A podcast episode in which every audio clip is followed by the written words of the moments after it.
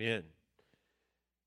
Well, you can have a seat up in your copy of God's Word to Ephesians chapter 1, beginning in verse 3. We're going to look at verses 3 through 14, which is a 202 single word sentence in the original language, filled with praise. I read one place it was called the most monstrous conglomeration of Greek anywhere. I'm so glad we get to read it this morning. It is filled with praise. Ephesians chapter 1, beginning of verse 3 Blessed be the God and Father of our Lord Jesus Christ, who has blessed us in Christ with every spiritual blessing in the heavenly places, even as he chose us in him before the foundations of the world that we should be holy and blameless before him. In love, he predestined us for adoption to himself as sons through Jesus Christ, according to the purpose of his will, to the praise of his glorious grace, which he blessed us, which he has blessed us in the beloved. In him we have redemption through his blood, the forgiveness of our trespasses, according to the riches of his grace, which he lavished upon us in all wisdom and insight, making known to us the mystery of his will, according to his purpose, which he set forth in Christ as a plan for the fullness of time to unite all things in Him, things in heaven and things on earth. And in Him we have obtained an inheritance, having been predestined according to the purpose of Him who works all things according to the counsel of His will, so that we who were the first to hope in Christ might be to the praise of His glory. In Him you also, when you heard the word of truth, the gospel of your salvation, and believed in Him, were sealed with the promised Holy Spirit who is the guarantee of our inheritance until we acquire possession of it to the praise of his glory. This is the word of the Lord. I really felt led when we ended the book of Titus to take a couple of weeks, three weeks or so, and walk through the way that we apply the gospel to our life, talk about the importance of the gospel and how we live every single day. It's not just that which you need to understand in order to be saved, and after understanding it, you become a Christian, and then you don't understand then the fullness of the gospel. No, it's something we need that is the very power from which we live each and every day for the glory of God.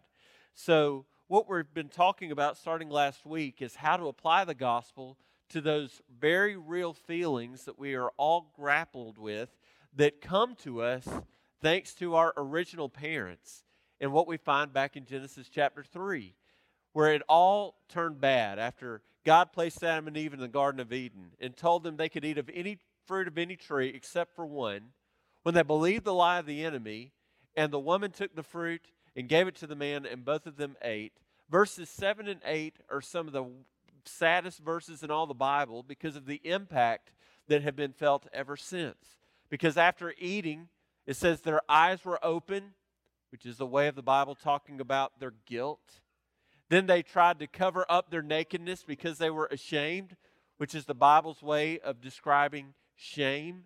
And then it says that they did what they could not even begin to try to do before a God who knows all things and sees all things. They tried to hide themselves from the Lord in their fear of having to face them.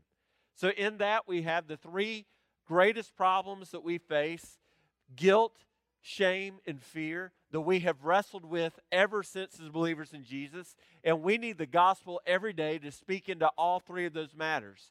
So this morning, we're going to talk about how the gospel speaks into the issue of our shame. And shame is something that we all have to face. This past week, I was struck by turning on the news and watching the verdict of Derek Chauvin. I'm sure you may have joined me in that. The majority of America did. That case about the death of George Floyd that captivated our country, that all of us tuned in and we watched the verdict together. I'm so thankful for the way that Dr. Mohler on the briefing gave us a way to put this whole decade of uh, this greatest uh, one of the greatest events of, that will mark our decade into perspective for us when he talked about what that trial was really all about is is it dealt with the, the crime of homicide.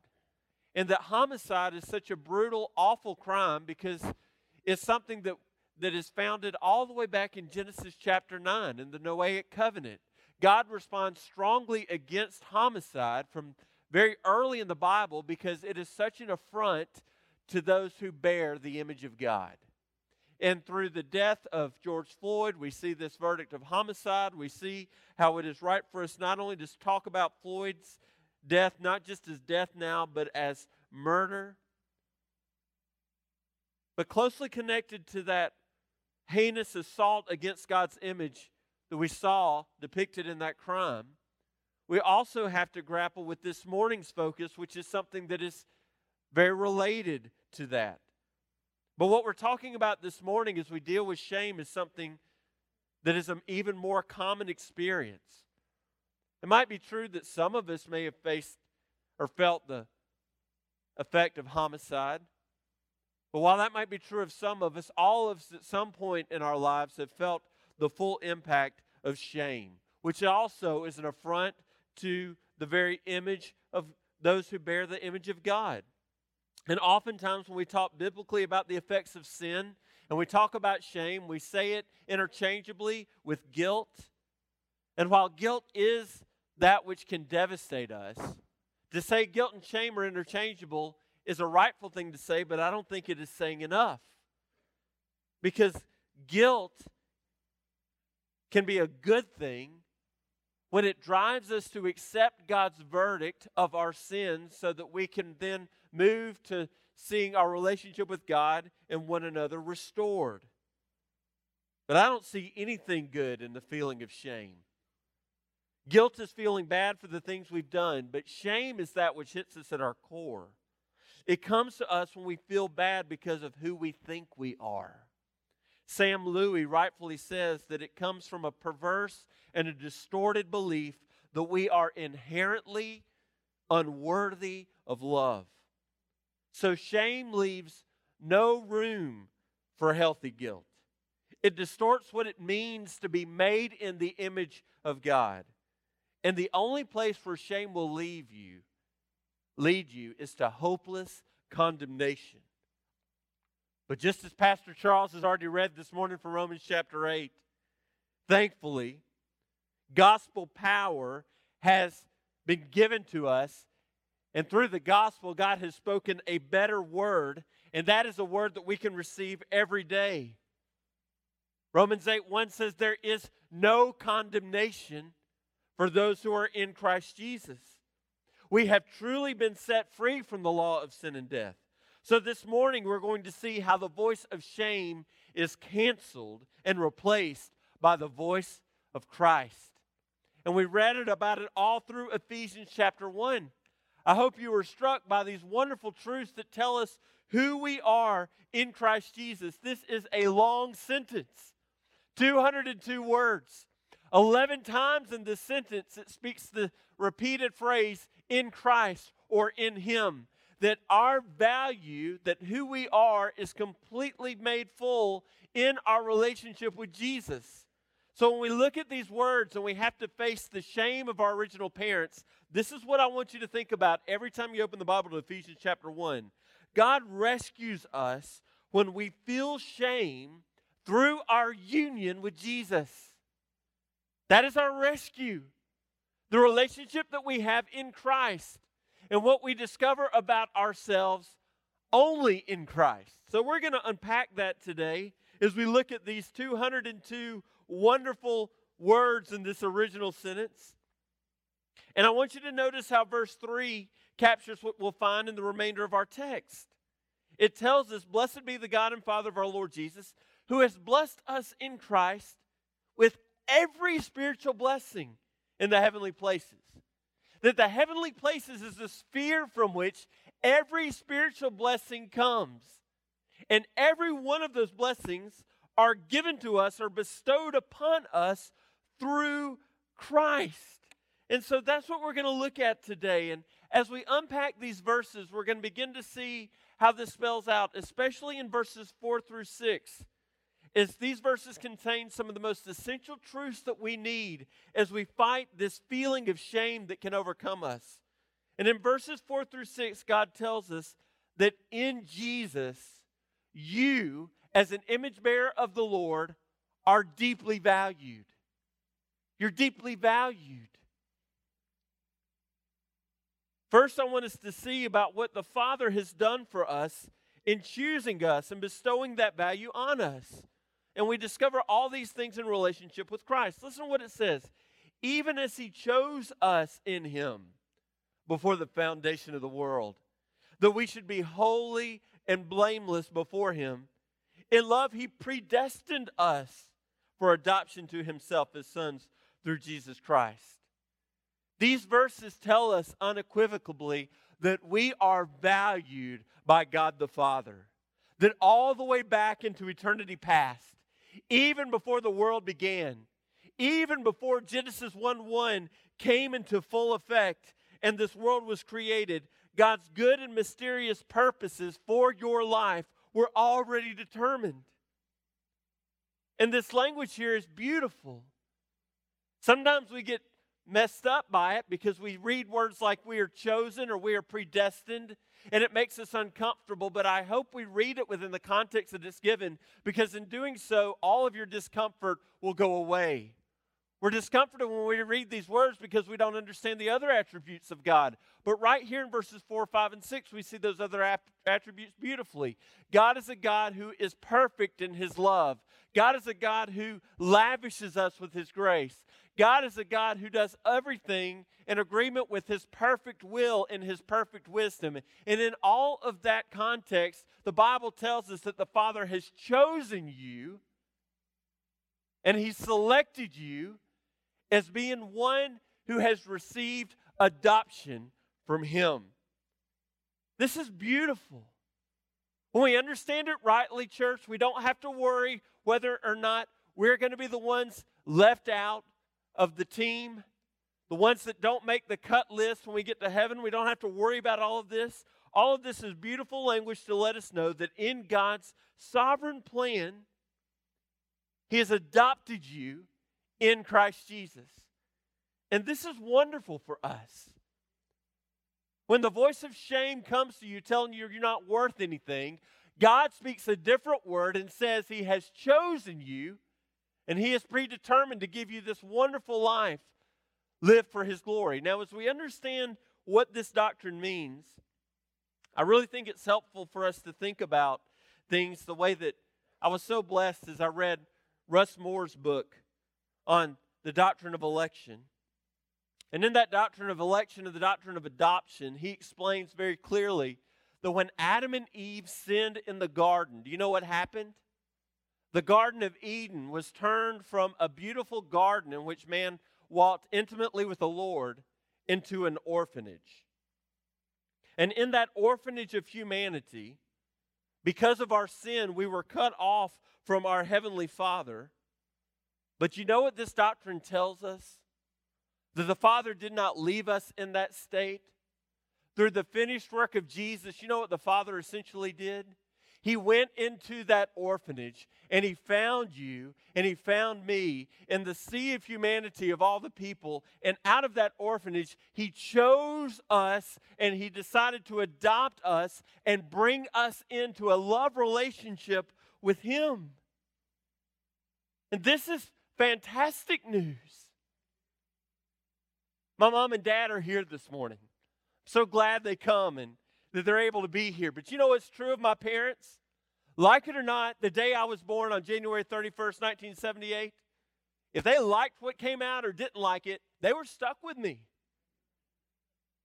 But even greater than that is this doctrine of adoption that the Heavenly Father stepped into the orphanage of humanity and He chose us in Him, in Christ, to lavish us with His love and His grace. This is an incredible, amazing, abundant truth. So, in the doctrine of adoption, do you see how it fights against your shame of saying you're not worth anything? God declares that you are. And in that de- declaration, you now have a vertical relationship with a heavenly Father who's adopted you and made you one of his own. But you know what else is true of this glorious doctrine of adoption? There's not just a vertical component to it, there's a horizontal component to it. Because not only do you now have a heavenly father, but you now have spiritual brothers and sisters within the church. That's what it means to be adopted into this family. And this fights against shame because this tells us that within the church of the Lord Jesus, You have a place to belong. And this is a rich and wonderful truth. Allie and I used to spend time with a family that she used to babysit for when we were in seminary. I had these beautiful little girls that they had adopted. And from the time I met Allie, when we had first met, she would go out with regularity to spend time with these girls that she just loved and cared for. And she told me one of the things that used to aggravate the mom of these beautiful daughters so deeply is when they would have them out in public and someone would pull them aside and say, Hey, I want to ask you a question. Are, are your two girls sisters? And the mom would say, Absolutely, they're my daughters. Of course they're sisters. No, she said, You know what I mean. Are they sisters by blood? Are they related?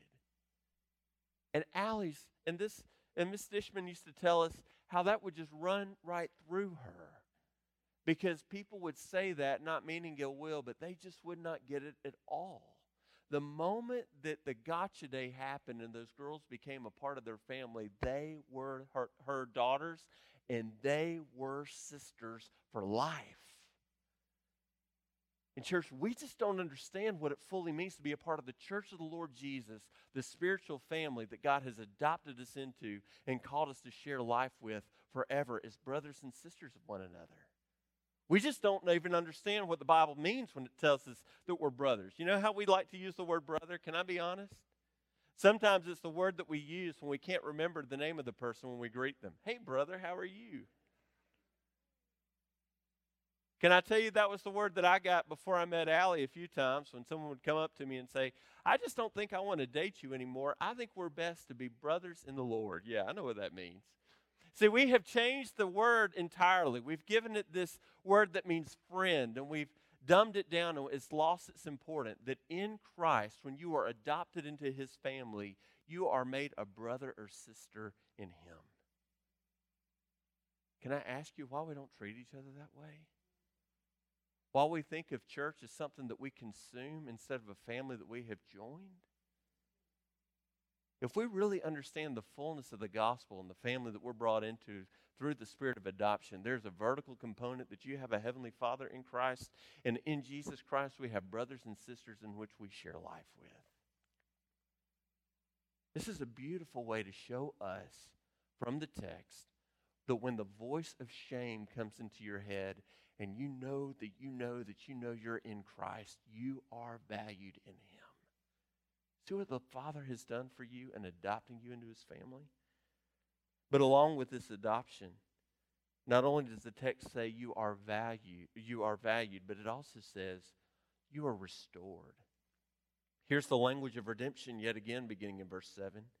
In him we have redemption through his blood, the forgiveness of our trespasses, according to the riches of his grace that he lavished on us with all wisdom and insight, making known to us the mystery of his will according to his good purpose. You have been redeemed through the power of Jesus' precious blood. And the language of redemption, yet again, is marketplace language that speaks of the fact that a purchase has been made. I'll always remember when I was in the kid in the youth group at First Baptist Douglasville my youth pastor used to teach us about redemption by telling us a story that I want to share with you. To this day, it's probably the most beautiful illustration of what it means to be redeemed. There's a little boy who he and his dad got together and decided to spend quality time together by building together a sailboat. And they worked for days on this sailboat.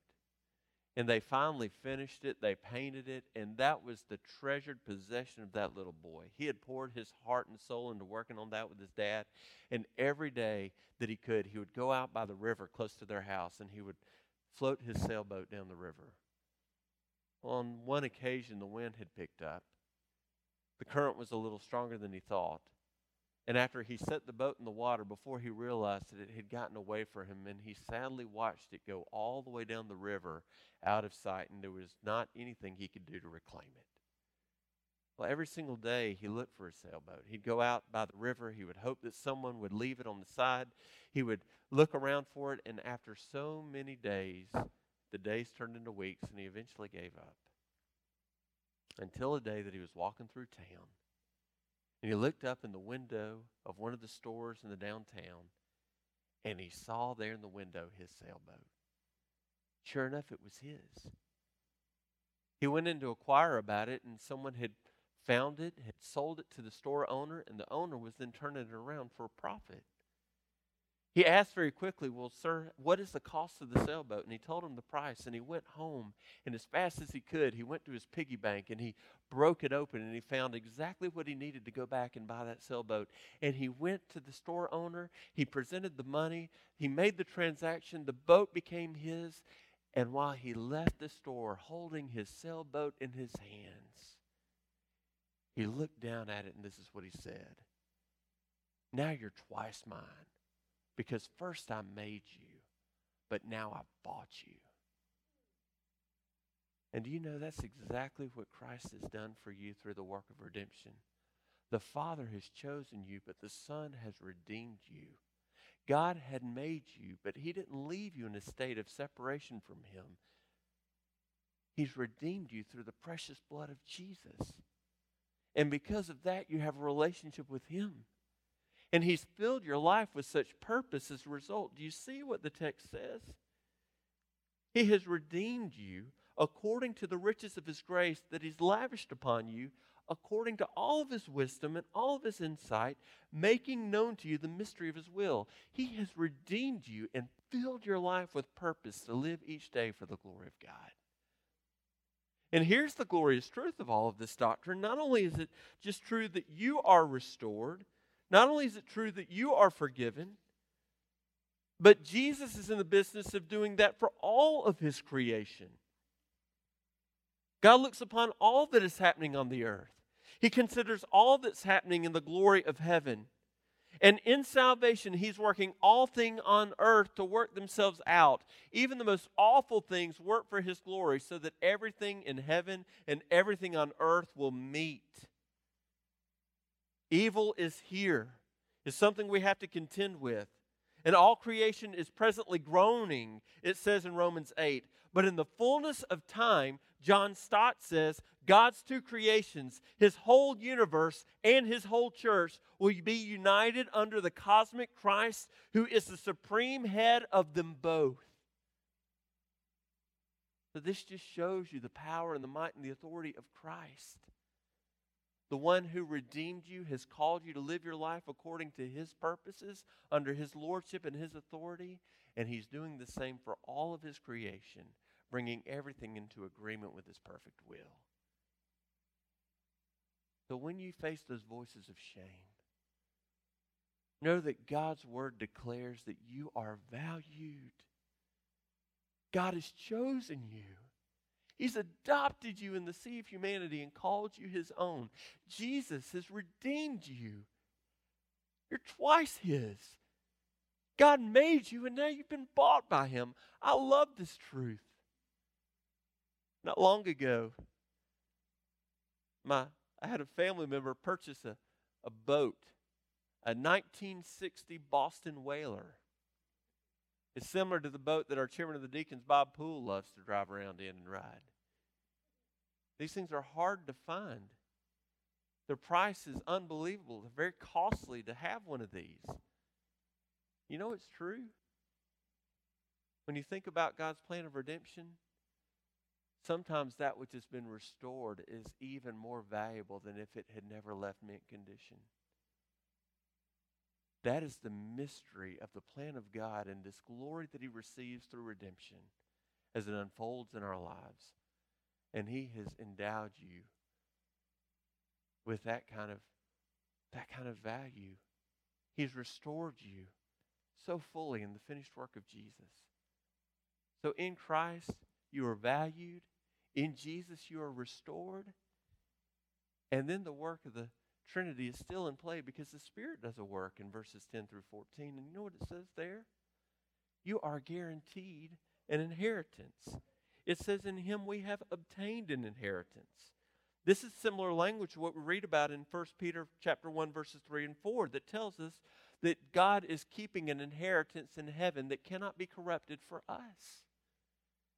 And when it says you have obtained an inheritance, what he, Ephesians says is, is as if it's already yours. The promise is that the Spirit has sealed this for you. It's like the down payment has been made and the price will be paid in full for all of eternity. You'll get the fullness of the inheritance that the eternal ruler of the universe has for you. How incredible is this? Bill Gates is a very wealthy man. He does significant things for people. I was amazed when I learned recently one of the 17 objectives of the United Nations. One of the main ones is to provide clean drinking water for people all around the world, and Gates has committed his life to making that happen. It's an admirable thing to do. I wish his gospel went way further to things that are eternal value, but it's incredible when you think about it. He is a philanthropist. He is worth $98 billion. He and his wife, Melinda. Can you imagine having a bank account like that? I don't think they have to wonder if they're going to get the Papa John's bucks.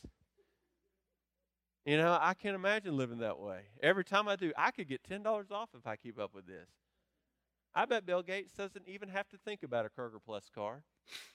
He doesn't pay any attention to the 10 cents or more he gets and the victory that I feel when I get 40 cents a gallon because I have a whole family to feed. None of that even crosses his mind. And Bill and Melinda Gates are sharing their life together worth a $100 billion, an amount of money that you can't even get your arms around. And you think about that, he, I learned recently, has three children. And out of that $98 billion, it has been told that they are getting 10 million each in their inheritance. That's all right, isn't it? The rest of it is going to fund all of his philanthropic causes, but my goodness. Can you imagine being related to a man like that? Can you imagine getting a letter in the mail saying that for whatever the reasons he selected you to be a part of his that would be all right, wouldn't it? You made your way into Bill Gates' will. You think about that and you think, there is no way that could ever happen for me. How amazing would that be to be included in the will of someone that wealthy?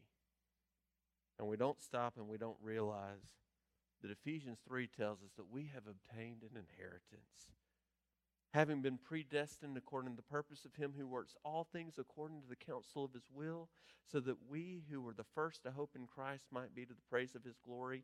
And in him, when you heard the word of truth, the gospel of salvation, when you believed in him and became a Christian, you were sealed with the promised Holy Spirit, who is the guarantee of your inheritance, until you require possession of it to the praise of his glory.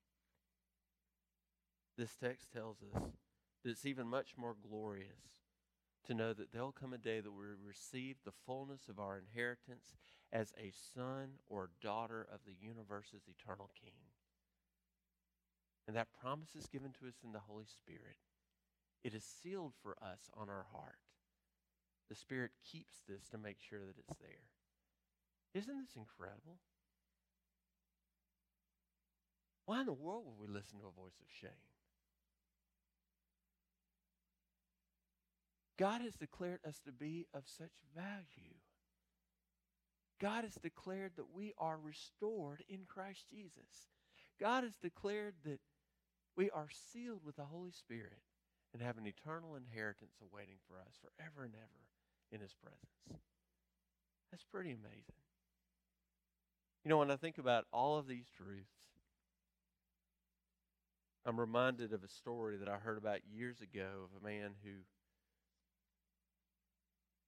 was of immense wealth, and his favorite thing to do was to gather together a private art collection. And this was the art collection of the ages. He had in his collection Picasso and Monet and Van Gogh. Pieces of work that the world was just amazed as he had used his resources to gather this incredible private collection.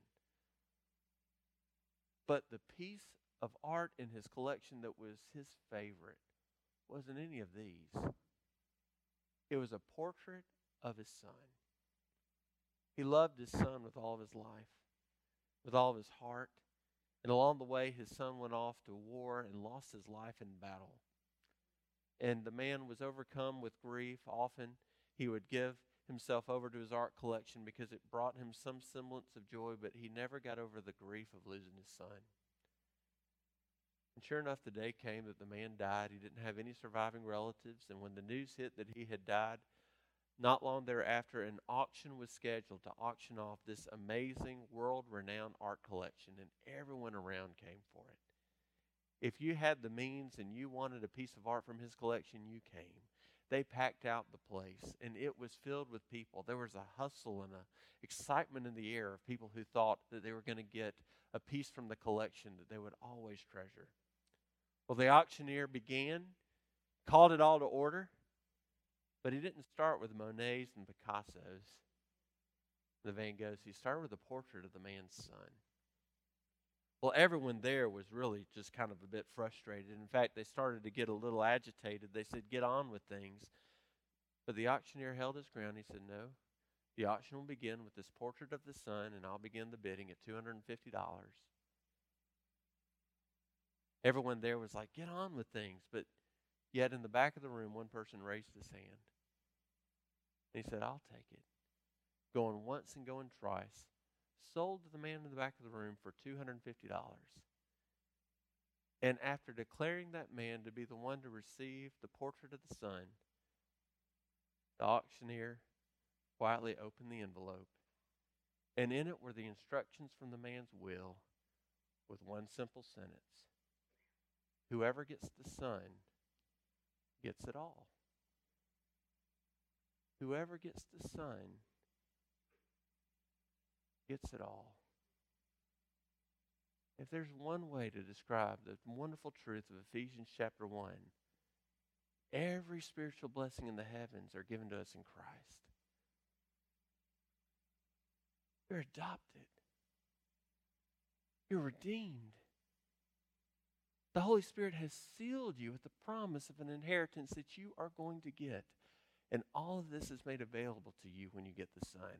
When you get the Son, you get it all. Can I just tell you, shame is one of the most awful things that is deeply affecting people right and left.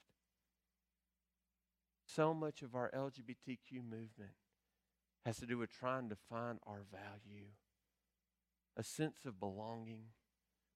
So much of the sin that is so gripping our culture is so many people just trying to find a place that they can belong, something to make them feel whole.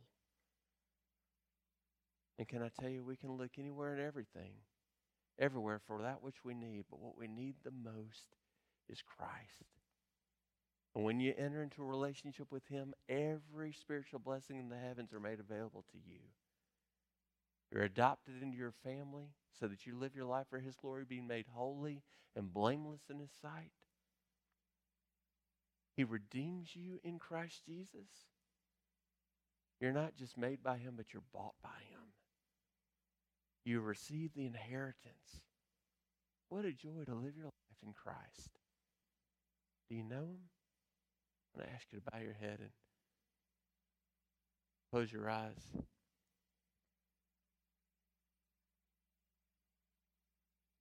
I just think about so much. I mentioned one area. I watch it all the time. People craving to find relationship somewhere to ease the hurt, something to make them feel better about the loneliness that they are so gripped with. They pour their lives, we pour our lives into so many things just to make it stop so that we don't have to feel like we're filled with shame any longer. We do everything that we can that we don't have to feel distant from the Lord and from everyone else. But can I tell you, to not make the mistake of our first parents and try to cover up our shame without first running to our Savior. And just run to Him. Run to Him and find everything that your heart is longing and looking for and needs. For you to enter into a relationship with the one who created you, the one who redeemed you there's nothing better than being in right relationship with Jesus. That's when you discover the truest version of yourself is in relationship with Christ. Don't you need him? Guilt is so pervasive, but shame is such an affront to what God says is true of us as we bear his very image. And the answer to shame is Christ. Won't you receive him? Won't you trust Him as your Savior? Won't you surrender all of your hope and just put it in Him? Just rest it all in Him today and enter into a relationship with the Lord. Father, I thank you so much for the gospel. I thank you for how it answers our heart's deepest longings and cravings, how it settles the needs that we have. Father, I pray that as we turn to you today, that we can find all that we need. Father, if there's anyone here today that needs a relationship with you, may they enter into the deep, deep love of the Father. And in Christ's name we pray, amen.